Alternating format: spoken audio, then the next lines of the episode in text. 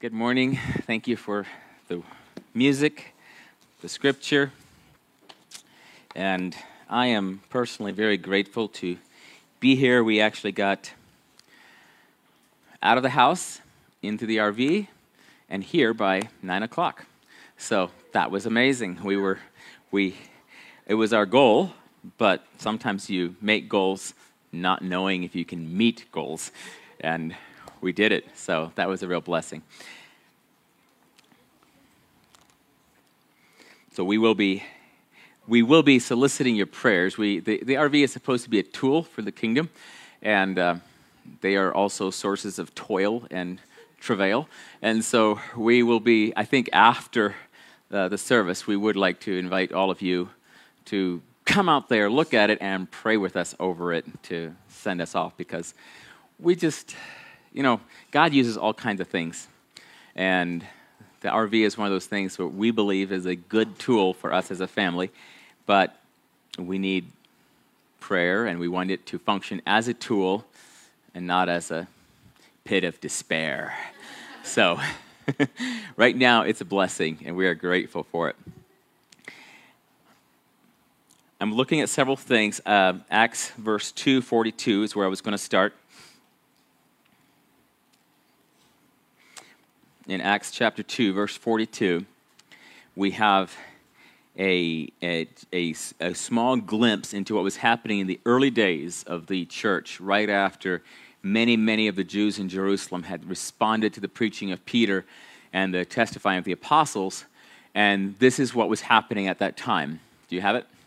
It says, And they continued steadfastly in the apostles' doctrine and fellowship, in the breaking of bread, and in prayers in the last couple of years, this verse has become a bit of a, a the standard, the, the, the, what I'm looking at, the vision statement for Living Water Fellowship. When I look at what we do and why we do it, I think of these four things the Apostles' Doctrine, the breaking of bread, and prayer.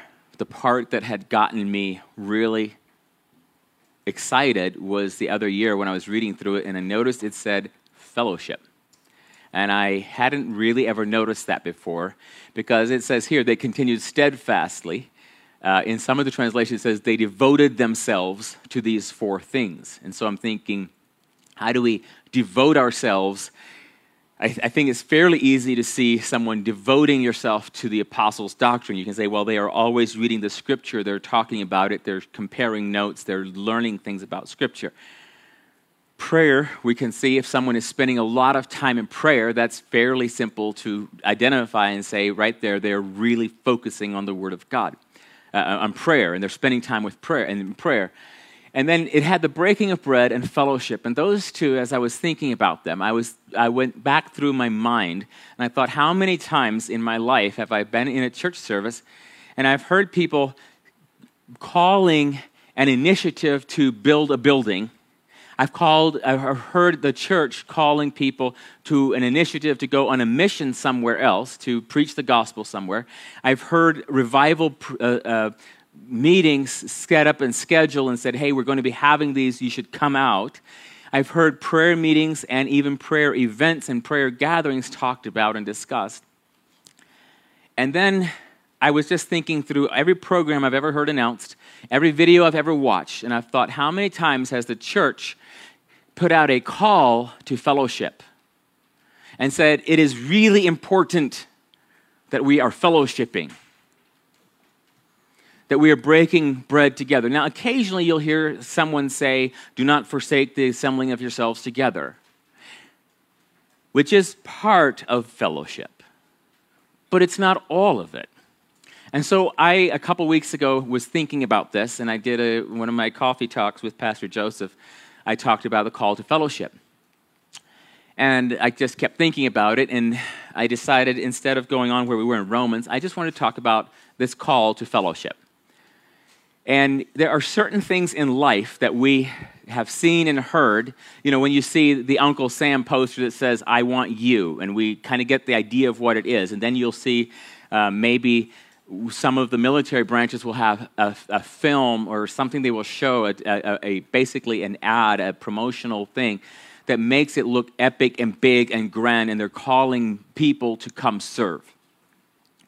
Um, we've seen that on short term mission trips where someone will put together something and it's compelling. It's designed to get into your emotions, it's designed to get you to think, I could do that. And then it wants to move you from I could do that to I should do that. And so we're used to seeing some of this. And I thought, well, what would it look like if we filmed fellowship and made a promotional and said, This is what God has called you to? And, and, and saying fellowship is, is what you are needing. So, this was, this was the interesting thought. And so, that's what I'm going to be looking at today. It's just a little bit of this, and I, I just wanted to look again at that verse in Acts 2.42. There's, there are several pieces to this verse. When you look at the, the devotion of, um, when you're devoted to something,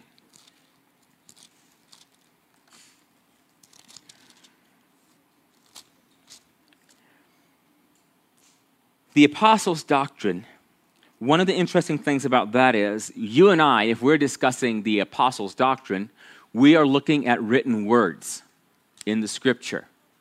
We are trying to understand what did the apostles write, what did they say. Then we try to look at other witnesses from history that say how did the apostles live out what they said. We're trying to understand the apostles' doctrine. For them, when they were devoted to the apostles' doctrine, it meant that they were spending time with the apostles, and the apostles were saying, Here's what it says in Isaiah, here's that, how Christ fulfilled that, and here's what that means for us. And then a lot of that was contained in the scriptures, the gospels, and the epistles that we get. However, I'm, I'm almost positive that in all of the time when they were together, they were not you know, Bible verse only type of preachers, there had to have been a lot more discussion. And so when I think of them all together in this scenario, and you have a couple of the apostles, and you have a couple of the other disciples that have been with Jesus that whole time, and then you had some Jews there who actually hadn't been with Jesus, who had not spent time that whole time. And then they're discussing something, and one of the apostles shares, Well, you remember what Jesus said, and he gives the account. And someone else says, Yeah, but remember that other time when we were out on the road and we were traveling, and this guy came up and asked this question. Remember what Jesus did that time? And, and pretty soon, the people that are sitting around are going, I wasn't with Jesus, but he is real. Because these people experienced Jesus and they spent time with Jesus. And just by sitting here and hearing the stories of how they were interacting with Jesus, just by doing that, my faith in Christ is growing.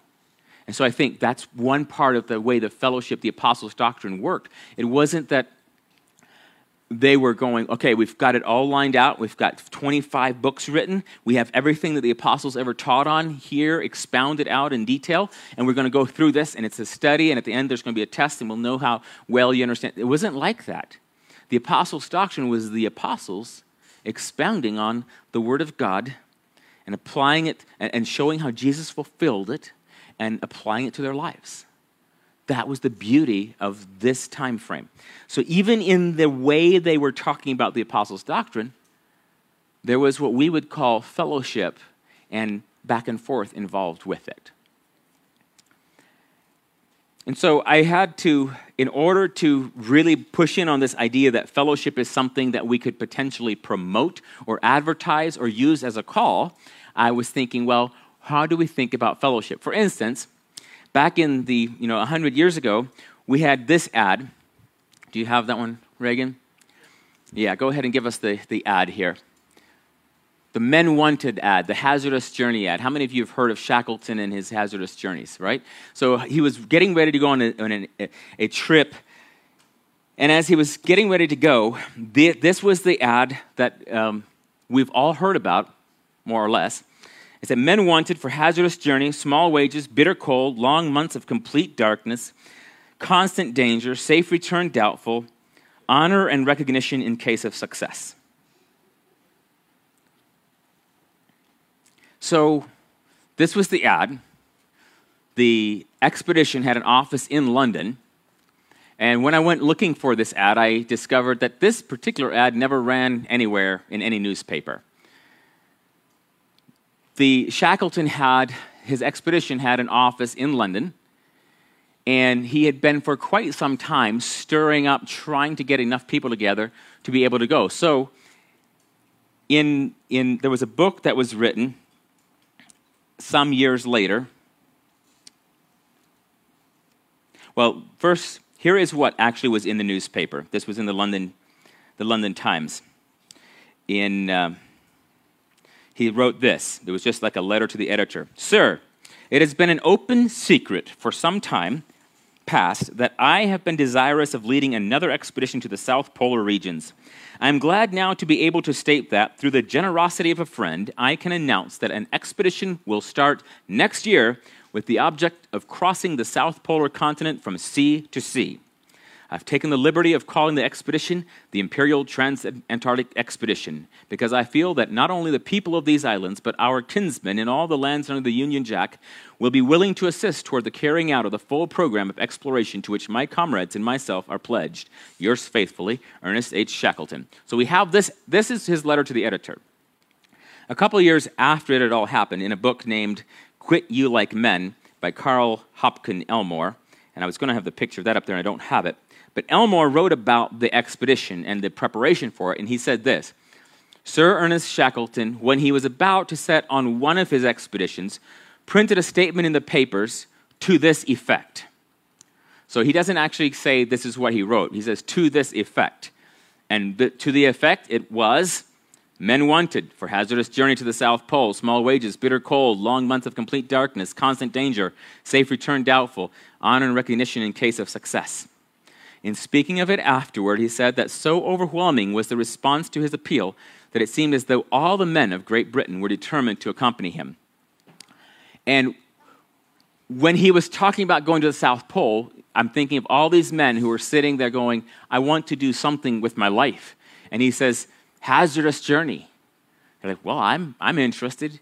And so he began to really stir a lot of public interest. So even though this ad never ran, Ernest Shackleton had sent out the word about this hazardous journey. In fact, so strong was the appeal for this that I, I, when I was looking at it, I found a letter from three sporty ladies who think that they can keep up with the men and they really want to go along. And they're willing to leave their ladies' garb at home and wear men's garb if that would help with the expedition. History tells us they did not go, but three sporty ladies at least responded and wanted to come along. And so there's something about the way this is worded, and so it, it intrigues our interest. Now, for myself, if I'm sitting comfortably at home, living a comfortable life, and someone comes along, hey, you want to go be uncomfortable for months and risk your life and maybe die? I'm like, for what? We're going to go look at the South Polar regions. My interest level, yeah, not that high. So I don't know who these men were, but somewhere there's men. When they heard this, were like, sit at home. Maybe they were unhappily married, I don't know, but somehow they're like, yes, take me out of here. And they all signed up and they wanted to go. And so a lot of men, and what was really interesting though was there was one man on the team, and I forget his name. He was just walking through London one day, saw a little sign out that it said it was the expedition, whatever the, that big name that Shackleton had. Was like, what's that about? Knocked, went inside, got the flyer, was like, huh, that'd be fun, and went. And actually was one of the men that was selected to go. So, in, in thinking about call to fellowship, and I was thinking about this, this hazardous journey, I began breaking down in my own mind the idea of what fellowship is. See, there is a, there is a verse that we often use when when we get together in the body of Christ, we say, well, where two or three are gathered together. And if you go over, let's actually go look at that. It's in Matthew chapter 18. And in Matthew 18,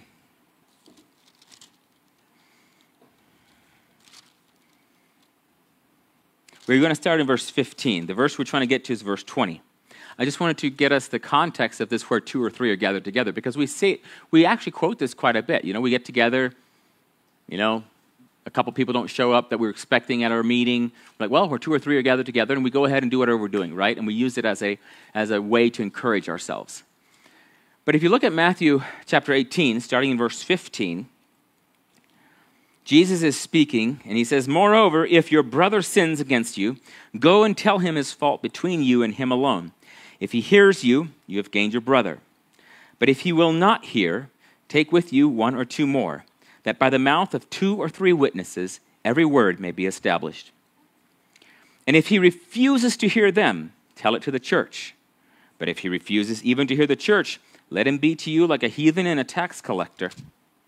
Assuredly, I say to you, whatever you bind on earth will be bound in heaven, and whatever you loose on earth will be loosed in heaven. Again, I say to you that if two of you agree on earth concerning anything that they ask, it will be done for them by my Father in heaven.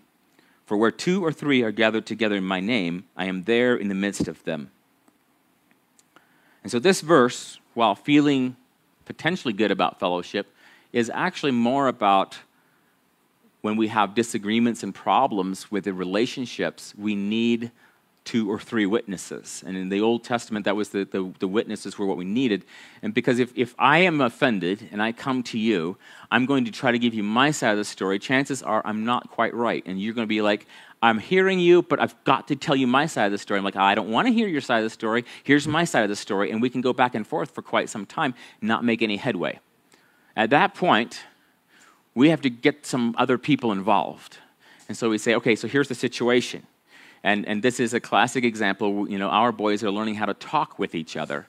And there's, it escalates. When you're in the Legos, it escalates really quickly. And if you stop and use words, it calms it down. And if you can't solve it yourself, you go get more people and then there's this side, and then there's this side. And then the witnesses say, Well, what about this? And pretty soon they're like, Oh, yeah, you're right. And then, and then there's a resolution is found. We are not different from our children. We, when we hear both sides and we're able to hear everything, a lot of times there can be a solution that is peaceful and mutually beneficial. Occasionally, someone just has to say, I'm sorry, I was wrong, and here's a million dollars, you know? someone, occasionally someone has to just take and, and, and take the hit and be like, I was wrong, I should not have done that, there was just no way I was right, and I will pay the price for my errors. But, but so this is more of what we're talking about, is how this, and so we see a, a mention of prayer. If two of you agree on earth concerning anything that they ask, it will be done for them. There's a little bit of that but again, it feels like it is still in the context of the relationships because right before this, we had what we call the parable of the lost, the lost sheep. And so we have, we have this the hundred sheep, when one is gone, and he goes out and he's bringing it back into fellowship. And as he's going out to bring that one in, he then transitions over and says, Moreover, if someone sins against you. So the idea is if someone sins against me, chances are they don't want to be with me. And if I'm with a group of people, they don't want to be with that group anymore. And so they will then remove themselves from that group of people. And so that becomes in, in, a, in some, you know, we are so blessed in America with so many Christians in so many places that you can be offended in one area and move to another fellowship and be like, well, now I'm happy over here and I don't have to worry about these people and never resolve the issue. So it's a blessing that comes with a price. It's not altogether a blessing. But so this is so this is as I'm looking at that I'm like, well, okay, so so let's think about this. What is fellowship about? Because if I come into church and I've done this a lot in my life, you walk into church with people, hi, how are you this morning? How are you this morning? How are you this morning? And, and everyone has the standard response, you know.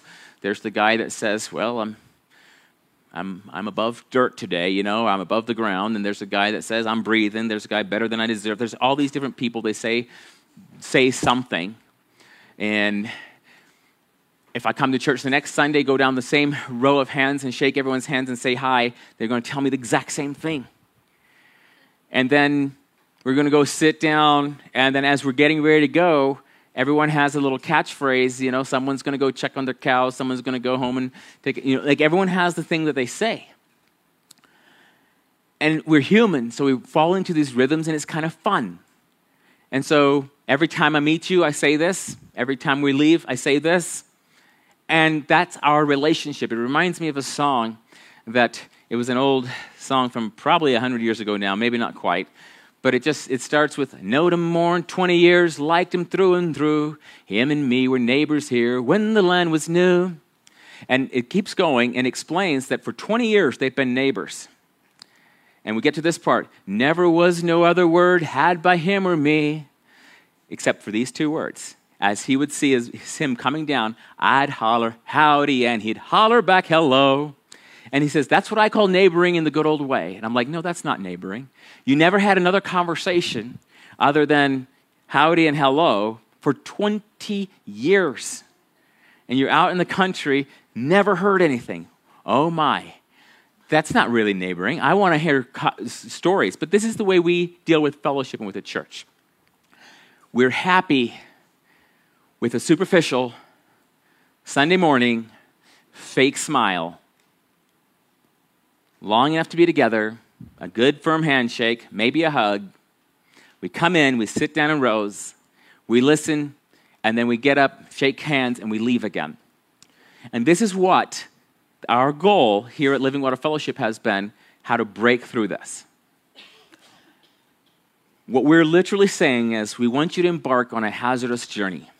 We want you to spend time with people until you can't use the same words every time anymore. We want you to run out of all the platitudes. We want you to come back next week and realize that you've already talked about sports and politics and everything else you can think of. You've already talked about it all, and now you're going to have to come up with something else. And you're going to have to go deeper. And so now you're going to start talking about rebuilding small engines and other things. And then you're going to come back next Sunday, and you've already talked about that. So you're going to have to go a little deeper. And so then you're going to talk about painting your house or whatever. And then you come back next Sunday and you go, and you've already talked about all of that. And so you're going to have to go a little deeper. And we want you to, we want to see each other so much that eventually we've already talked about all the things. And now we start talking about family relationships. We talk, start talking about our history and our walk with Christ. And we start talking about the journey that we've been on. And we, we, we, we, we're way past the weather. Can we still say, hey, what do you think about this weather when there's hailstorms falling out? Yes, we can. We can still talk about weather. We can still talk about sports. We can still talk about politics. We can still talk about all those things. But we've talked about so many things for so long. So, can you imagine coming in and you're expecting, Hi, how are you doing? Not a real answer, but Hi, how are you doing? And then the music starts, you sit down. All right, well, see you next week. And you're headed out. And then you come, and instead of that, we're eating food together. And so now you have to say hi again after church because you already said hi once. Now you have to say it again. And then you have to go and actually get food and sit down and you have to decide all right, I already said hi to them. Where am I going to sit? I don't know if I like them. I'm not sure if I can talk with those. Is there a table by myself somewhere? And we try to find this, and so we, we sit down, and then someone says, Oh no, he talks too much. Oh, well, that's better than me talking. Okay, I can handle this. Wait, he's asking questions. No, and so, we, we, we, if you can imagine the terror, so I, I was starting to think about this because at first I'm like, you know, fellowship is so tame. How do we ever make a hazardous journey ad? The more I thought about it, I'm like, this is one very hazardous journey. Someone's going to look at me and ask me a question. And they're going to remember what I say and ask me the next question next Sunday. And if I just, if I don't tell the truth, I'm going to forget what I said and I'm going to say something dumb. I'll be found out. My, my cover will be blown. So I have got to actually tell the truth. So, do I want to talk to them about it? And so you understand the danger of a church potluck meal. You're going to have to talk to somebody. And if you keep doing it, you're going to have to talk to them about Jesus at church. and what Jesus has done for you and what he can do for them. And you might even have to pray with someone. Can you imagine that? This is dangerous. But this is what we're being called to. When Jesus came to that lukewarm church and he's standing at the door of their hearts, knocking, what's he saying? I want to come in, I want to sit with you, I want to eat with you and talk with you. I want to have fellowship with you. And what is Jesus expecting? Are we going to open the door and say, Hi, Jesus, nice to see you? Look at those clouds. Ah, we used to be able to see them better before all this environmental stuff. Come on in. We sit down, eat. Bye, Jesus. No, he wants to come in and stay. He wants to come in and hang out for so long that he knows everything about us. He wants to spend so much time with us that he knows every room of our house. He knows every thought, every word, every desire we have. And then he calls us to be like him. And now suddenly, we come in, we sit down. I look across the table and I ask a question, not because I'm trying to make conversation, but because I actually want to know. Tell me about this room of your life. And then I'm going to remember it, hopefully. Sometimes I forget. Sometimes I forget names. After the third time, it's embarrassing. Well, after the first time, it is too. But, but we're called to follow Christ. And we're called to sit down with each other, to care, to look. Because I imagine Jesus sitting down with me, and I imagine him looking me in the eyes. I imagine him asking me a question, and when I give the answer, he's listening and he's responding to that question uh, uh, to the answer and he, then he's we're going on in conversation and we're sharing things and he's saying what about this? What about that? And we're going through the whole process.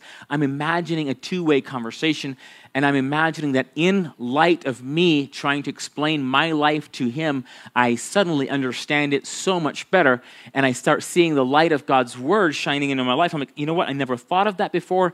That's brilliant. Just in the process of explaining it to him and we're called to be like Jesus. And so when we come together, we're not trying to just come together long enough to get a good group photo so we can put it on the wall and see this is how many people we had. We're trying to be together long enough that I can tell you my struggles and what's happening deep inside. And we're both committed to Jesus. And so next Sunday we'll actually see each other again. And you won't just be like, nah, I'm not going to that guy. You're not going to talk with him. And, and a lot of times when we come down to fellowship meals, when we're a small enough group, you'll discover that you run out of, you know, you've talked so many things. So you kind of, how's your battle going? Okay. So you're still working on the AC in your RV. Okay. All right. That's been three weeks now. No, three months. Oh, okay. You know? And so you, we start going through this, and we're like, well, is there something else I need to? And so this is what happens for Stacy and I when we're with a group of Christians, is we we look around and we say, who haven't we talked to for a while? Who do we need to catch up with? And sometimes, you know, we come and we're so full of something like, and, and someone will just, Pastor Joseph, I've got to tell you this. And so I'm being told things, and it's an update to something that we've been talking about. But other times, and so a lot of times during fellowship, Stacy and I are not sitting next to each other because we're going to sit next to each other going home, and we're going to sit next to each other tonight, and we're actually going to discuss and we say, Did you have any good conversations? And then we'll be like, Yeah, I was talking with so and so, and he told me all this. Really? Well, I was talking with this person, and they told me, all. and so we'll share what we heard. And so Stacy and I will fellowship, and we will, by by splitting up, we're able to talk to more people. Occasionally, we'll sit next to each other because we both want to talk. We want to hear the same story at the same time.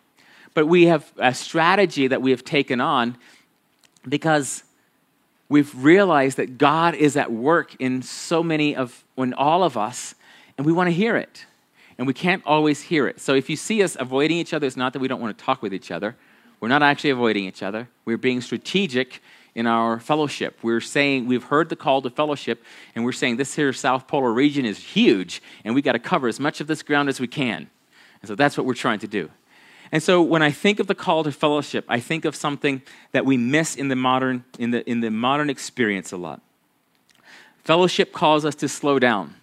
Fellowship causes, causes us to ask questions expecting real answers.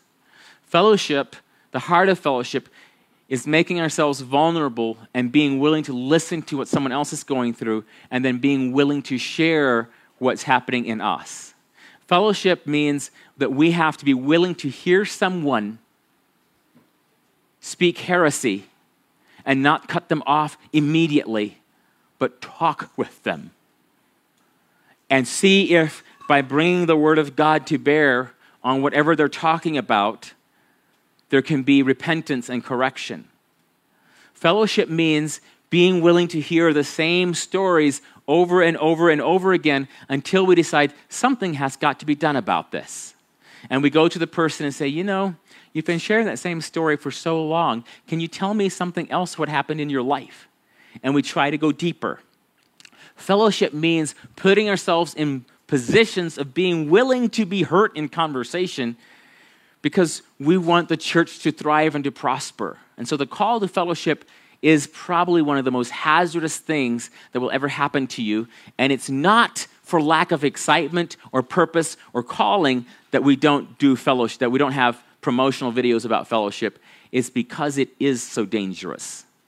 It is risky business to be willing to talk.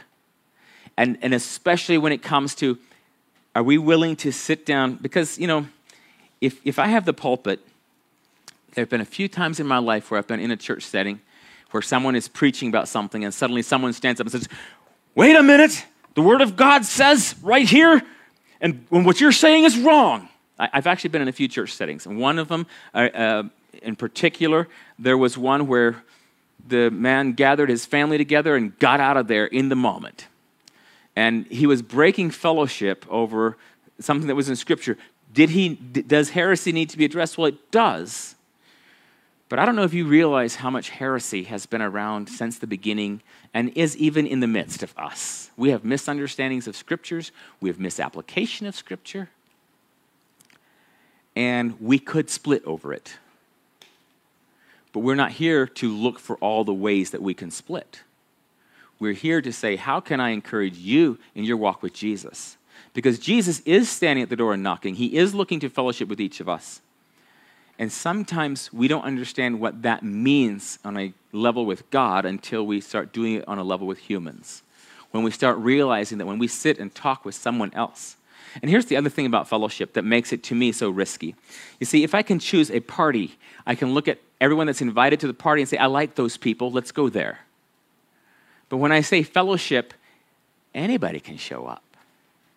And when they come, I may have to talk with them.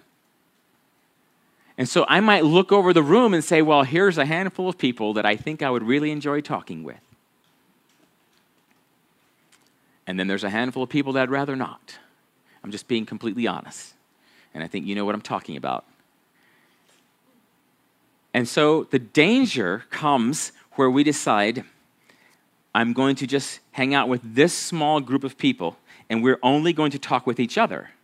And as we do that, we might get to know each other well and have sweet fellowship, but at some point we lose the purpose of what Christ is doing in the kingdom because we're not hearing what these people and these people and these people are doing, and we're isolating ourselves in a group. And that happens a lot in fellowships. I've seen it. Um, and so I just, I just want to challenge us this morning that Christ is calling us to fellowship with himself and with each other. And that in fellowshipping with other people, our understanding of who Jesus is will be heightened.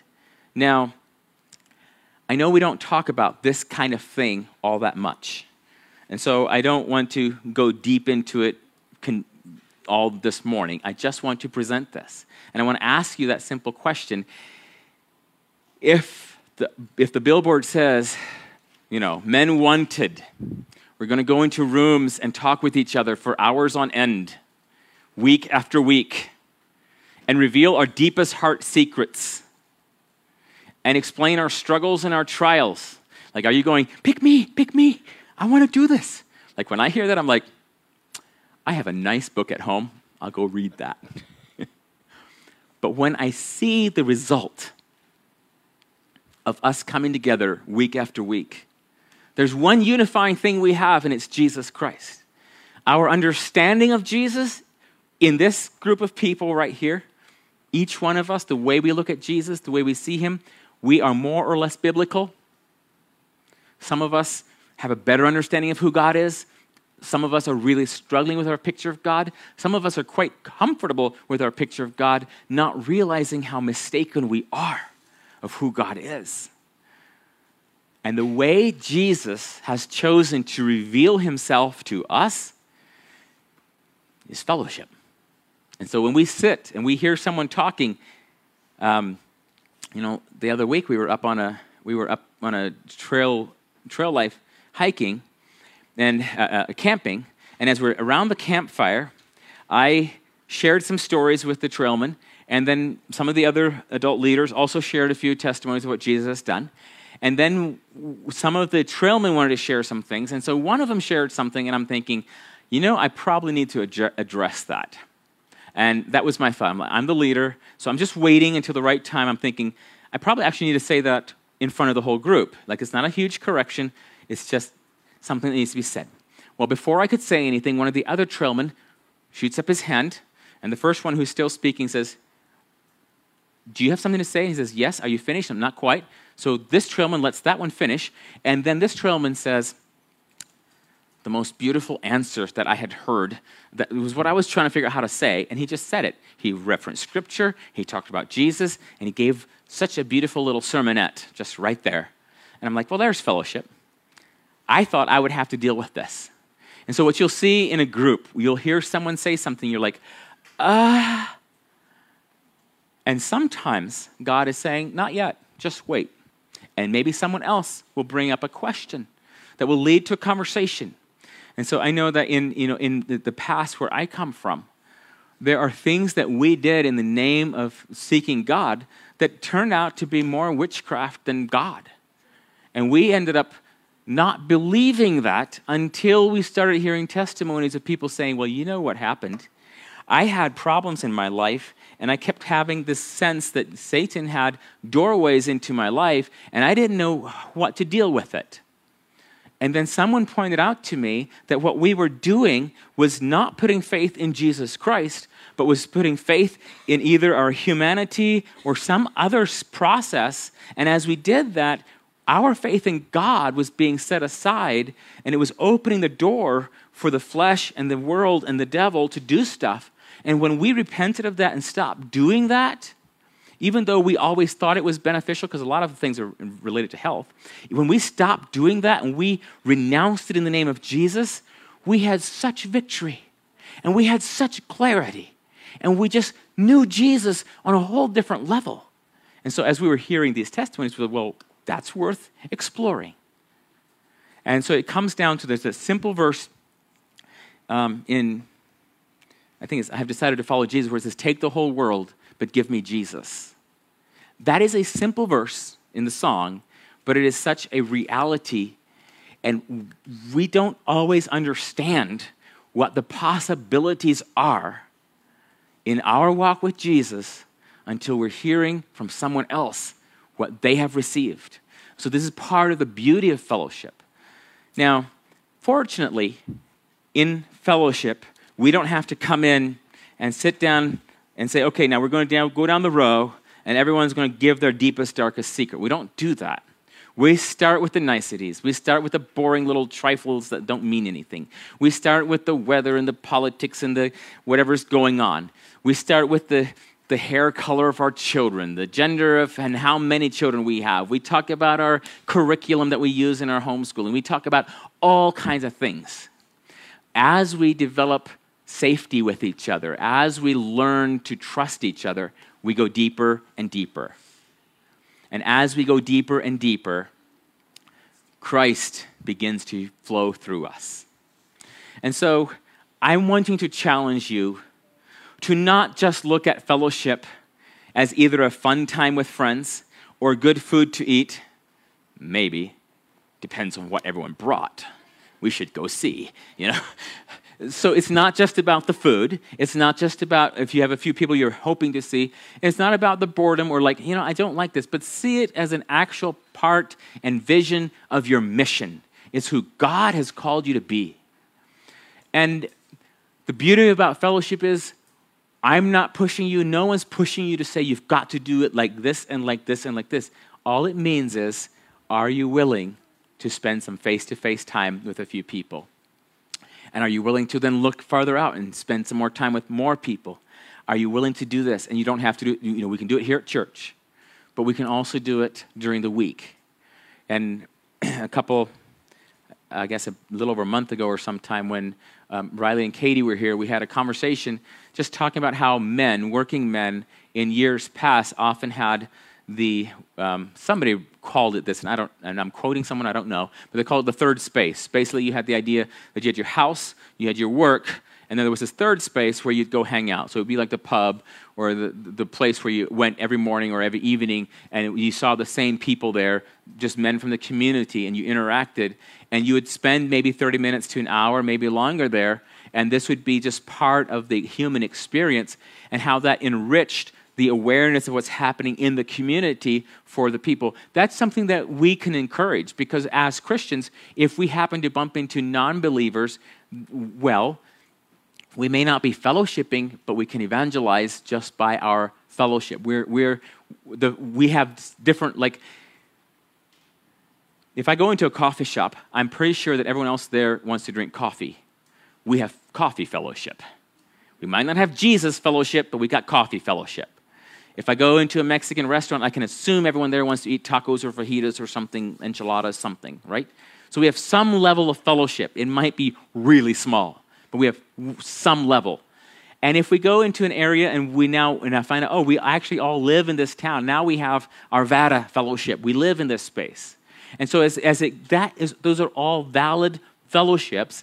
They're not maybe eternal, but they are good starting points. Like right now, over in our part of Arvada, I could talk to just about anybody and we'd have an opinion on what the city council is doing with the trash cans, you know, and there would be strong opinions voiced and no solutions discovered, but much words spoken, and I would find out things about my neighbors.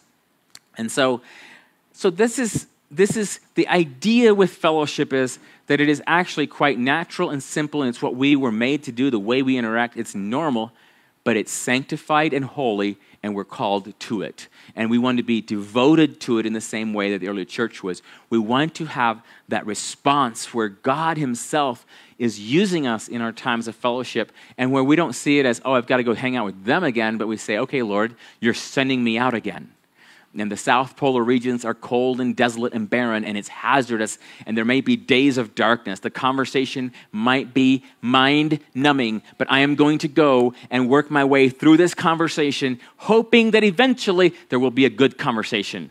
Hoping eventually there will be a jesus conversation a faith conversation something good. And so i'm willing to go through the barren wasteland of boringness or just superficiality or whatever it is that happens because we've all had that whereas like uh, you know i love the, the family the gilbreth family uh, in the cheaper by the dozen book. They would have their they'd be sitting around the table and they could talk about whatever they wanted to talk about as long as it was of the general of general interest. And so at any time the papa papa gilbreth could say that is not of general interest even if it was and he could talk about whatever he wanted to but in general, they had to talk of things that were of general interest. It couldn't just be about just what I wanted. And so here in the church, fellowship, what is of general interest? It's good for us to think about that, but there are some things that are not. And so we have to sometimes tailor what we talk about based on who we're with, and that's okay. We don't have to spill our guts with every single person that we meet uh, or that we interact with. But it, there's a call and there's a direction. We want Jesus to show up in our conversation. And so I'm still formulating how we can make the commercial for fellowship. Like, I'm a little bit concerned that if we start showing the food, then there'll be like a food fight or something, or spaghetti slurping and stuff. And I'm like, no, no, that's not what I'm. Ah. So I'm not sure yet if there can be a commercial made for fellowship, but I think there needs to be some light shining on it, some thought put into it, and some intentionality because it's part of our call to go into all the nations to reach the world. Well, we start right here. And turns out we need encouragement. we need direction. And when a brother offends you and is headed off in the wrong direction, he says, where two or three are gathered together, you can make these decisions and you can bring clarity. And so that is what we're wanting. We're wanting to make sure, because that's what I want in fellowship. I remember, I'll, I'll tell you one more thing that happened in my life that I might have already told you before, but I'll just share this one with you. I had met a man who was aging to the, and he was in ministry, but he was old enough that all of the other mentors in his life had died. And then even the men that were his age had died. And he had no one left that was his age or older. In his life, he always had men that spoke into his life. And so he'd been in ministry for 50 something years by now. When I met him, I was shocked and surprised at how soft he was on some sin, how encouraging he was of other sin, and while at the same time he was preaching the love of God in this really kind of mixed, warped way. And I was very confused. And I, I remember asking him a lot of questions, working with him for a while. And when I couldn't make headway there, I remember when I was finally gone from there and I was driving back across the country, and I just, I had a long drive. I was, I mean, it was almost west coast, it was almost coast to coast, not quite. And as I was driving through, I was praying, Lord, what happened to this man? Because I see myself in this man. And so if I am at age 22 looking at him going, I have similar gifts and callings as he does, and look where he is now, I don't want to wash out at the end of my life. I want to stay strong on the Word of God. I want to stay strong on the target. I want to be righteous and love God all the days of my life. How do I avoid this shipwreck at the end? And it was a not a spoken voice, but just a kind of reverberating echo that began working its way in as I was praying, mile after mile after mile as I was driving. It was he was an island among men. All of the people that would have held him accountable had all died. And he had never bothered to make relationship with younger people than himself. And so when all of his people his age and all the people older died, he had no one left and he began shipwrecking. And I went home from that trip and I got, I went, my, my brother was seven years younger. I got him and all of his friends and I said, okay, I need to start meeting with you guys every week. I need to know you guys because when I'm 80, I'm hoping that one of you 73 year olds will be spry enough and young enough to be able to come and say, hey, Joseph, yeah, you're kind of missing it here. And so we started meeting every, every week. And the whole point was I didn't want to be an island adrift in the ocean with no anchoring and no mooring and not knowing where I was, with only myself to measure myself to. And that is the real benefit of fellowship. Is someone else can hear what you're saying, walk with you and say, "You know, you told me last week or seven years ago, whenever it was, you told me that this was one of God's callings and direction in your life and this is a priority. But you're, you're missing that. You're off the mark. And as, you, as they tell you that, you can say, Am I off the mark? And you will start correcting so that you're no longer missing the mark. And that's part of the beauty of fellowship. And, you know, a simple, we, we spiritually, emotionally, relationally, this is profound, but there's just so many ways. Like on a very practical level, this works. Like if I'm working on a car or a house or an RV, and I'm going down this path and I share what I'm doing, and one of the other men says, Wait, what, what did you say you did? Well, I did this, and then I did this, and then I did that. And they're like, But did you try this? I'm like, Well, no, I didn't. I'm pretty sure it's over here. And he says, Well, I think you need to try that. And I'm like, well, if you insist, and then I go home and I try what he said and I learn something and potentially saves me a lot of work and trouble. And so, you know, when we're talking about painting, when we're talking about construction, it is on a practical level we can learn. If you're, you know, sewing, sewing is one of those things that I love, but I'm so glad I'm not a tailor. I almost said seamstress. I'm glad I'm not a seamstress too. um, but, but but when I'm trying to figure something out, if I go to someone else who's already done it and say, How did you do this? And they're like, Well, we did this, and you fold this. Oh, that's easy. Okay. And then you go do it because you, you had testimony And that's the beauty of fellowship. That's the power of fellowship.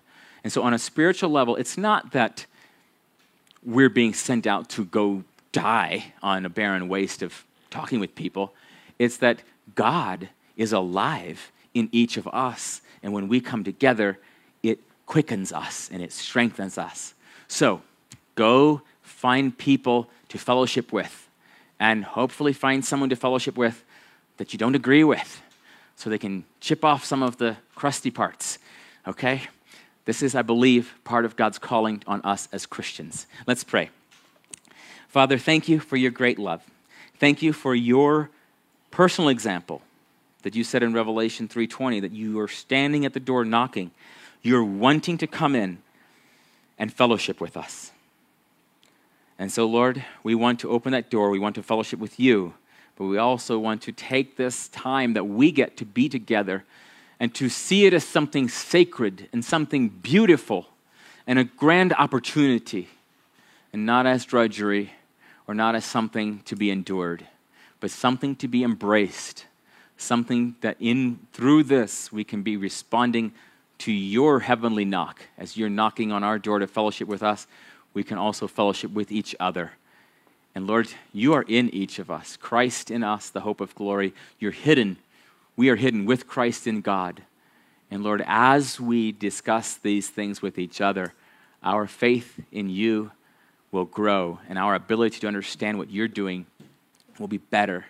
So thank you, Lord, for revealing yourself to us through each other. I pray in Jesus' name, amen.